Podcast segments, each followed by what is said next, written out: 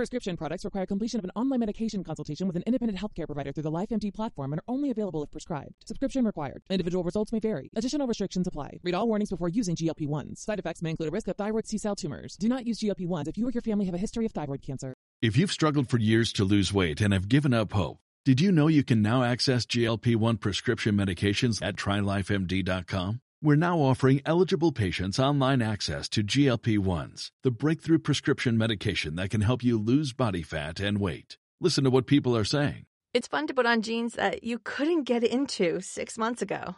Every morning, I look forward to getting on the scale. For anybody who's struggling with their weight, it's a godsend. And here's the best part. Your insurance may cover one hundred percent of the cost of your medication. So go to Try Life M D dot com to have your eligibility checked right now. Get started today at Try Life M D dot com. That's T R Y L I F E M D dot com. Now, here's Roger Stone. This is Roger Stone, and we're back on The Roger Stone Show at seventy-seven W A B C Radio, where we're making A M talk radio great again.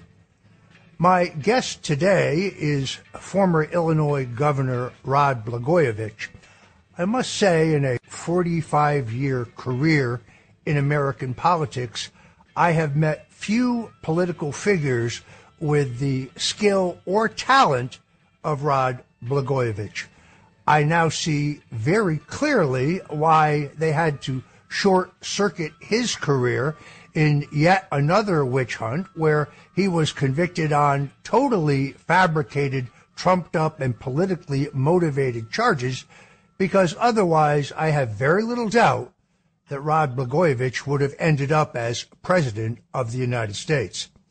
To say that Rod Blagojevich has lived an interesting life would be uh, an understatement, to say the least.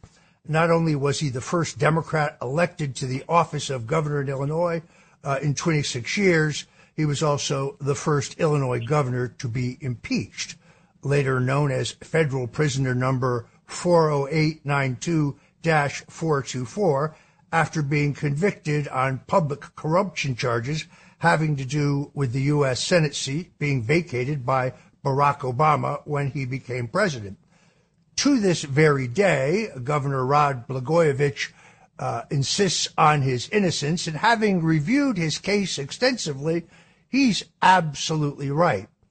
Uh, because what Rod Blagojevich and I, frankly, have both been through, and because we both recognize that it's very similar to what President Donald Trump is going through today, well, that's really why I invited him here. Uh, to think that uh, Rod Blagojevich was born to politics is to misunderstand him. He was born to a blue-collar family in Chicago. Rod shined shoes, delivered pizzas, worked in a meatpacking plant when he was growing up.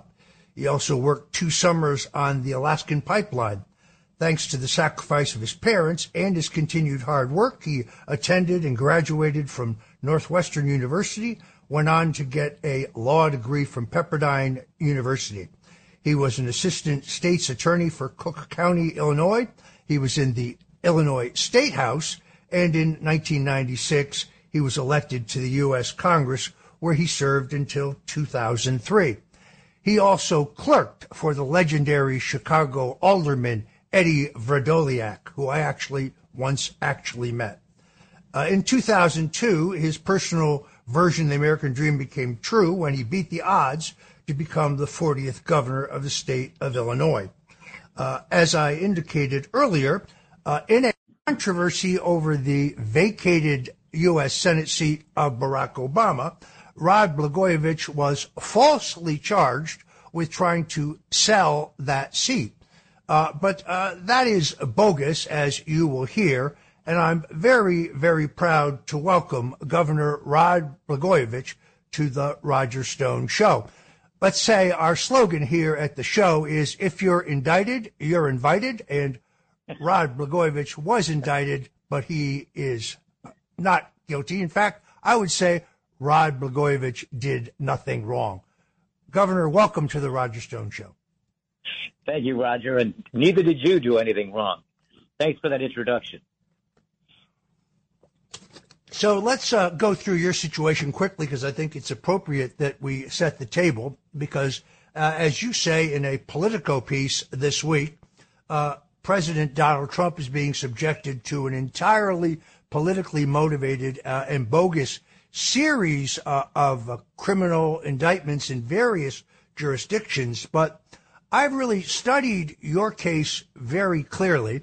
Uh, and what's extraordinary to me is that it really surrounds, uh, centers around, I should say, tape recordings in which the government alleges that you tried to sell a vacant U S Senate seat, but the government neither would let you testify, nor would they actually play the tapes that uh, these uh, fabrications are alleged. To me, that seems pretty outrageous. So walk us through the witch hunt to which you were subjected. Sure, Roger. Well, let me just start out by saying to your listeners, uh, service you're providing to them by giving better explanations to things that people mostly see superficially based upon headlines and how the news outlets cover news. Um, and what you're doing when you point out what they're doing to President Trump, and thank you for what you said about my circumstances, is, I think, the greatest constitutional crisis in American history since the Civil War. What we have now are these weaponized criminal prosecutors who've injected themselves into the political process, engaging in police state politics. They're political hitmen, and they trump up things that aren't crimes and criminalize them because they can't beat somebody in an election, or they're afraid that somebody else might actually win an election. What they did to me at the triple A level to a Democrat governor all those years ago, they're doing today at the major league level to a Republican president and leading presidential candidate Donald Trump. And it's unbelievable that they're doing this in broad daylight and half the country believes it.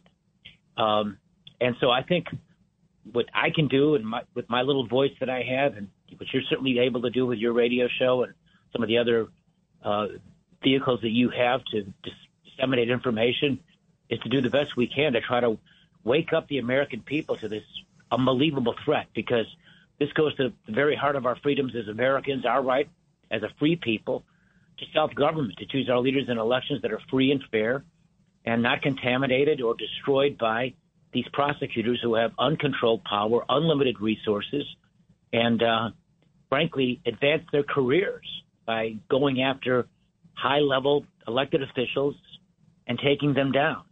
Um, so having said that, I'll tell you that I learned how rigged the system is. I used to trust the system. I thought those prosecutors were the good guys. I have to still believe that most of them are, but I think those that are involved in the, the political process, I think they're wicked, I think they're evil, and I think they're a bigger threat to our country than any outside uh, foreign power, um, because they're going to undermine freedom from the inside. And I would never give in. I fought back. They tried me not once but twice.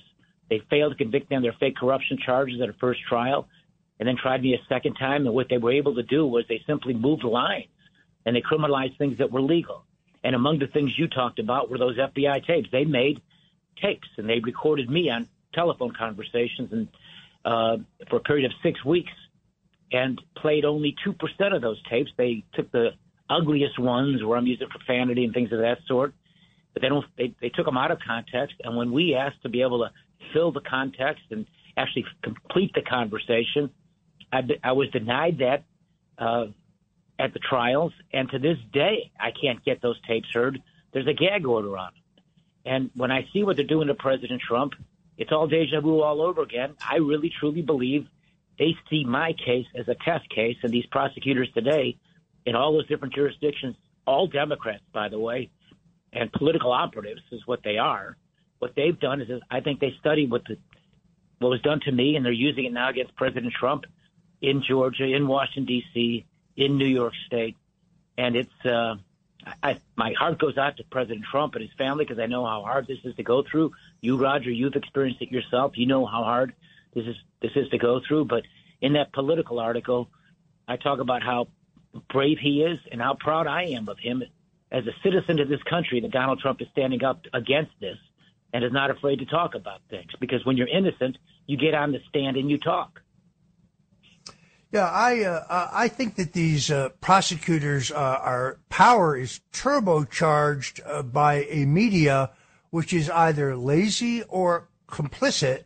So the facts or even the other side of the story literally never gets aired. I remember very specifically uh, when you were going through your crucible and you saying repeatedly, play the tapes, just play the tapes. The tapes would have established context, and I think in this particular case, uh, you can read it several different ways. Some places they say uh, you were trying to sell a U S Senate. I've found no evidence of that. Other places says that you were maneuvering to to save the seat for yourself. I think we call that politics. I think you were convicted of engaging in acts of politics. Uh, is that not right?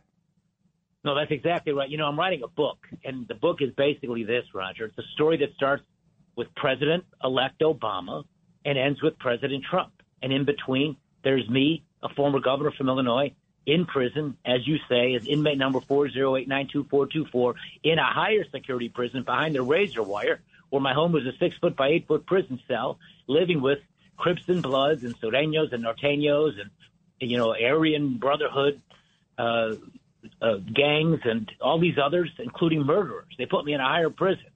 And I have all kinds of stories. I think it's an interesting story.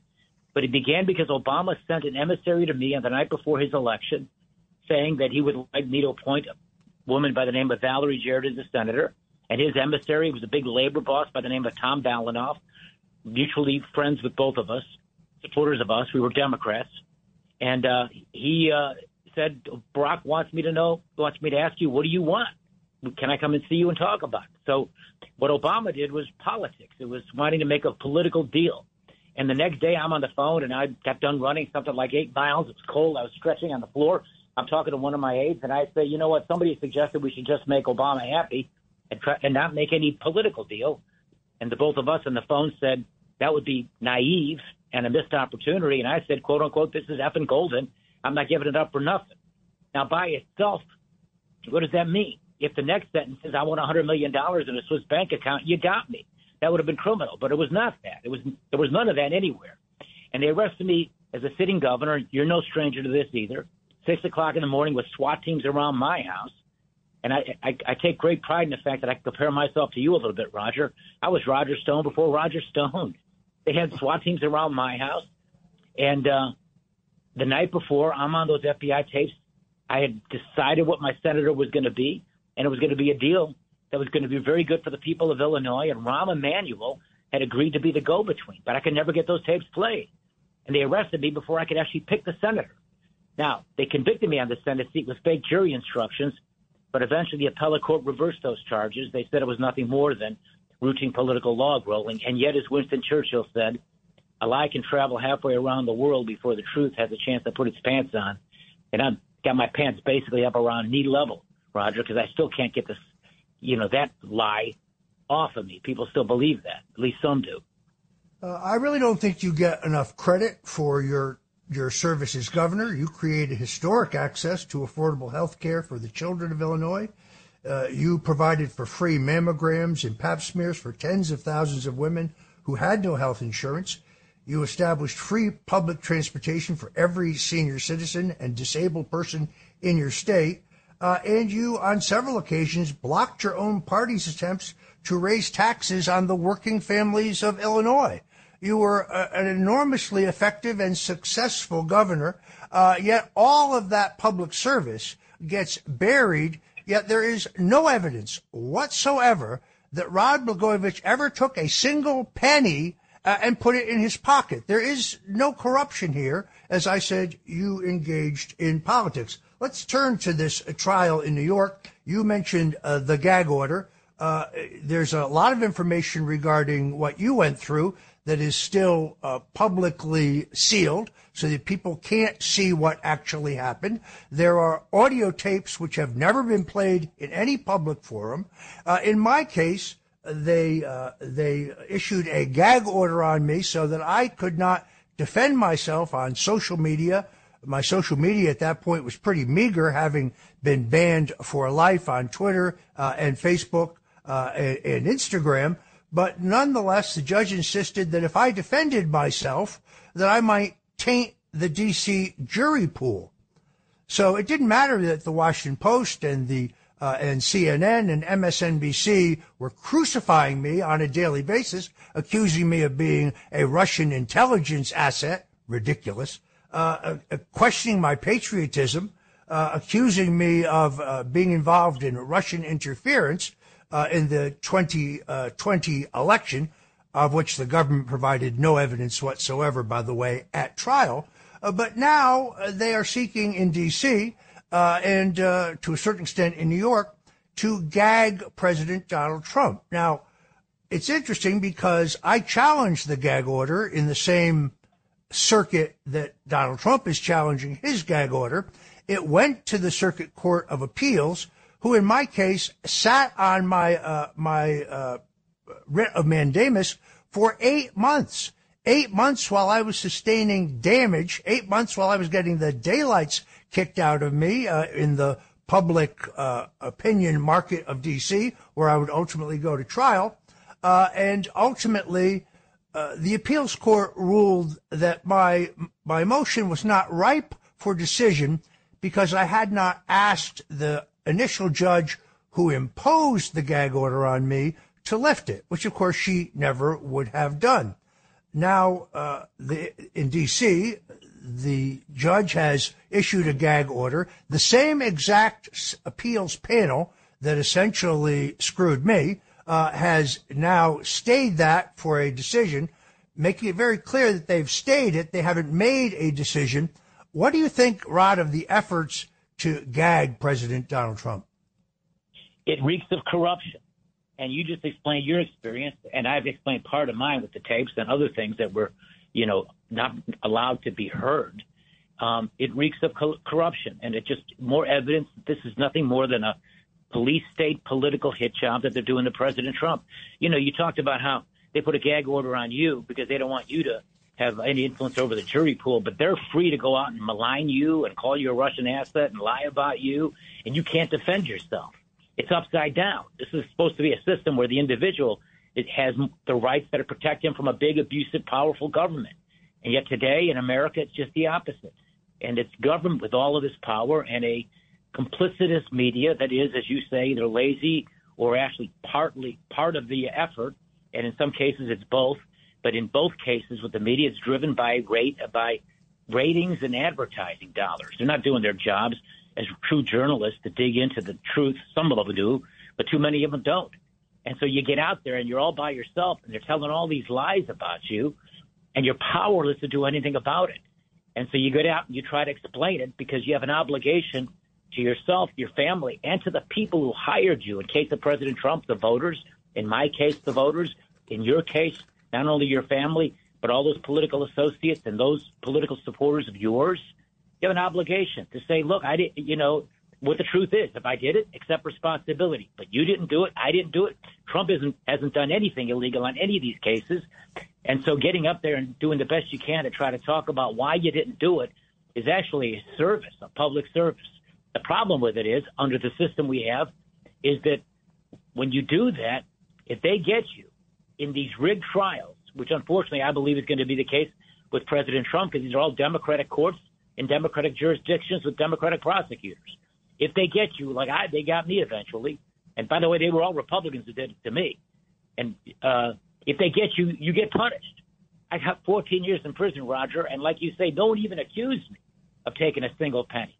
It was all political talk, and they gave me that fourteen years because I had the so-called temerity to be, quote-unquote, disrespectful to the court and the prosecutors for fighting back and asserting my innocence. And that's not how America is supposed to be. It's supposed to be just the opposite. So there's a lot wrong with our country, and it's really being manifested now with what they're doing to President Trump. And, you know, if, if you don't like Donald Trump or you don't like me, vote us out of office. But don't trump up fake charges uh, and criminalize things that aren't crimes, that are routine practices, in Trump's case in business or in, in politics and some of the other cases against him. In your case and in my case, trump these things up uh, and then – what's shocking to me is that the media and all these so-called civil liber- libertarians like the A C L U and these other groups that are supposed to be about protecting our rights and freedoms, they just join in because they're partisan warriors rather than true Americans who are more concerned about the welfare of our country as opposed to, let's say, one or two or, you know, one political party. See, I think what these times call for now, which we're probably not going to get because the hyper-partisan nature of our politics today, what I say in that article with Politico is I'd like to see Jerry Nadler, who was so much against what was being done to Bill Clinton in the late nineteen nineties, join hands with Jim Jordan and actually exercise oversight over these weaponized prosecutors because there is no check and balance on them. That's not going to happen because there's political advantage for the Democrats to do what they're doing to Trump. But it's too bad they put politics over their country and over what America is supposed to be. And that is this place where the individual has freedoms and rights, and they're supposed to be protected against the power of government. Folks, if you're just tuning in, this is The Roger Stone Show on seventy-seven W A B C Radio. Uh, and we're here with former Illinois Governor Rod Blagojevich, who has a very provocative piece in Politico this past week in which he criticizes the tsunami of lawfare being waged uh, against uh, President Donald Trump. Uh, Rod Blagojevich writes, "This is a classic case of weaponized prosecutors, whether they're federal or even elected, and hyper-partisan prosecutions uh, against political figures. Uh, it started with what they did to me," meaning him, "a Democrat governor.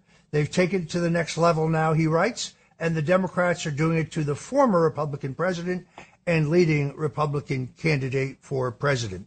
I think that is a fabulous uh, summation. Here's my question, uh, uh, Rod, which you and I are both active in politics in the seventies, the eighties, and the nineties. Uh, and I, I, I'm a Republican. You're a Democrat. We went all out to beat each other in free, fair, honest. Well, in Chicago, I'm not so sure. But uh, allegedly free, fair, and honest elections. Uh, but when did this process become so deadly? In other words, when did the political process change from just trying to defeat your partisan opponent to try to, to destroy your opponent, put them in jail, and impoverish their families? When did this happen? It seems to have happened in the, in the flash of an eye. I think it started with President Nixon and Watergate. And I think that, you know, uh, it, it, it, when it, it took a, It was a historic effort to remove a president who, not long before his troubles with Watergate, he was he had won a landslide, historic landslide victory, the largest one, I think, in American history in nineteen seventy-two. And, uh, you know, made some misjudgments, whether he did or didn't, you know, participate in an effort to, you know, not to, to cover up, and which I'm not condoning. On, on the other hand, so much of that were routine practices back then that both sides were doing. Some of the stuff that Nixon was doing was being done to him by the Kennedys. And, you know, it's the rough and tumble part of politics. And maybe if you accidentally or you make a mistake and cross a line, you know, the problem in politics is these things get inflated and they, they become powerful tools in the political process. And politics trumps everything for both political parties. And so they, the Democrats saw an opportunity with Nixon and they jumped on it. And And back then, there was no Fox News, so Nixon had no way to be able to get his side of the story out in any kind of fair way. The mainstream media has always, in my lifetime, tipped towards my party, the Democrat Party. And they saw an opportunity to uh, destroy Nixon, and, and I think it, it really started there. Now, then in the nineteen nineties, Bill Clinton gets that, you know, terrible thing he did with a young intern, which is a Me Too issue, and these so-called Me Too feminists were all about defending Clinton back then. But Clinton, what he did, as bad as that was, was not something the Constitution said was impeachable. And now the other party, the Republicans, saw that as a way to destroy him. And I was there. And one thing about me, I've been consistent about all of this. I've been against it all. You know, I was against what they did to Clinton. You know, as growing up as a kid, I didn't like what was being done to Nixon. And uh, I certainly didn't like what they did to me. And I hate what they're doing to President Trump. And it's like anything in life, you know, when one kind of thing that you do works, then over time it's taken to a higher level and a higher level. And I would suggest that what's happening with our politics today with these uncontrolled criminal prosecutors is a cancer. And it's a cancer, it's a tumor that's been growing for thirty years. And my hope is that, God willing, President Trump is successful in this election. And I believe he has a tremendous opportunity to win. I think there's a real opportunity to save our country by using the, using the office of the presidency, working with Congress, hopefully, to try to address these issues of these weaponized prosecutors and get them out of our politics. Yeah, I think you're exactly right. Uh, I have also been consistent. No one will remember this, but I thought impeaching Bill Clinton for whatever it is he did with Monica Lewinsky was wrong. I think, frankly, he should have been, been impeached for selling nuclear secrets to the Chinese for illegal campaign contributions. That rises to the level of an impeachable offense. But his conduct with an intern in the Oval Office did not reach that level. Yet Republicans, again, I think, weaponized uh, the system of politics, the system of government, to uh, try to remove Bill Clinton. It is yet another example uh, of this slippery slope we have gone down. Uh, one of the things I admire uh, about you, uh, Rod, is that you uh, that you have remained intact. You are a man. Uh, you are very articulate uh, in professing your innocence and making the case for yourself.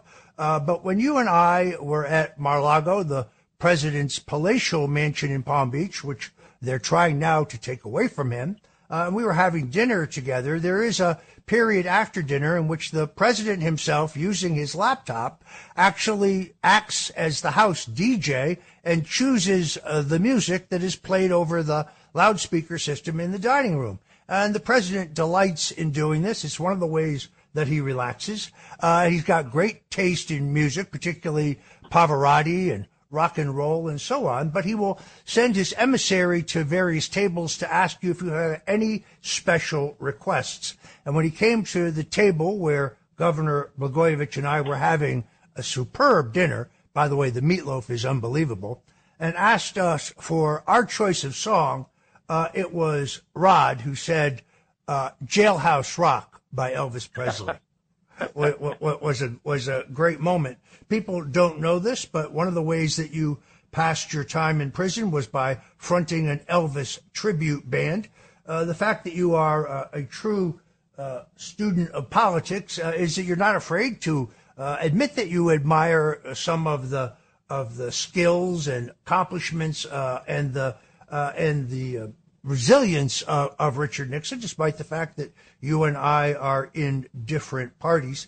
Uh, I really thank God that President Donald Trump saw through the outrageousness of your conviction uh, and that after serving eight years of your sentence, your, your sentence was commuted by President Donald Trump on February eighteenth, twenty twenty. The president truly did the right thing. Uh, and it is just a testimony to you Uh, and frankly to your family, that you have remained in the arena, that you are out here uh, defending uh, uh, what is good about the American system, criticizing the direction of our politics. Here's what you wrote. This is the new politics, talking about the weaponization and the attempts uh, to uh, proceed against Donald Trump legally. This will destroy our country. This is turning our country into a third world banana republic. It's turning us into Russia or the Soviet Union. Our new politics is police state politics. That's exactly what it is. Rod, I'm going to give you the last word. Well, thank you, Roger. You know, this book that I'm writing, I have a whole chapter on my prison band. It was called G-Rod and the Jailhouse Rockers. And that's where I learned every single word of the five verses of Jailhouse Rock. And I never realized all those years listening to Elvis sing that song, that the drummer boy was from Illinois, and uh, which is part of the lyrics of Jailhouse Rock. Um, look, I, I, it was a long, hard journey. I never would give in. They dangled eighteen months after they failed to convict me at a first trial. I rejected that. It was the sort of thing that you knew deep down they had so much power. You're probably gonna, you're probably gonna get your ass kicked. And uh, I had made a decision that I was gonna fight going down no matter what. And uh, I was uh, well aware of the possibility that I'd be punished for fighting back, and eventually was. I'd still be in prison till May of two thousand twenty-four. That would be twelve and a half years that I would have to do had it not been for President Trump reaching in to rescue me, as he did on the eighteenth of February, two thousand twenty, a Republican president doing it for a Democrat governor. It did nothing to help him at all. In fact, he took criticism by doing this for me and my family, but he saw something that was wrong, and he righted it. And see, that I think is the strength of Donald Trump and the appeal he has to so many Americans is people see through the baloney of the routine, typical career politicians and really appreciate somebody who's different and who's willing to do a hard thing, even if it doesn't help him necessarily. It might cost him a little bit, but he sees a wrong and he wants to right it. And that separates him from Obama, who refused to be to do anything to help me, yet he's involved in my case, and he started the whole thing. And I was the first governor in America to endorse that guy. So right, I look at political... What's that, Roger? Uh, unfortunately, uh, Governor, we have to end it there. Rod Blagojevich, thank you so much for joining us on The Roger Stone Show at seventy-seven W A B C Radio.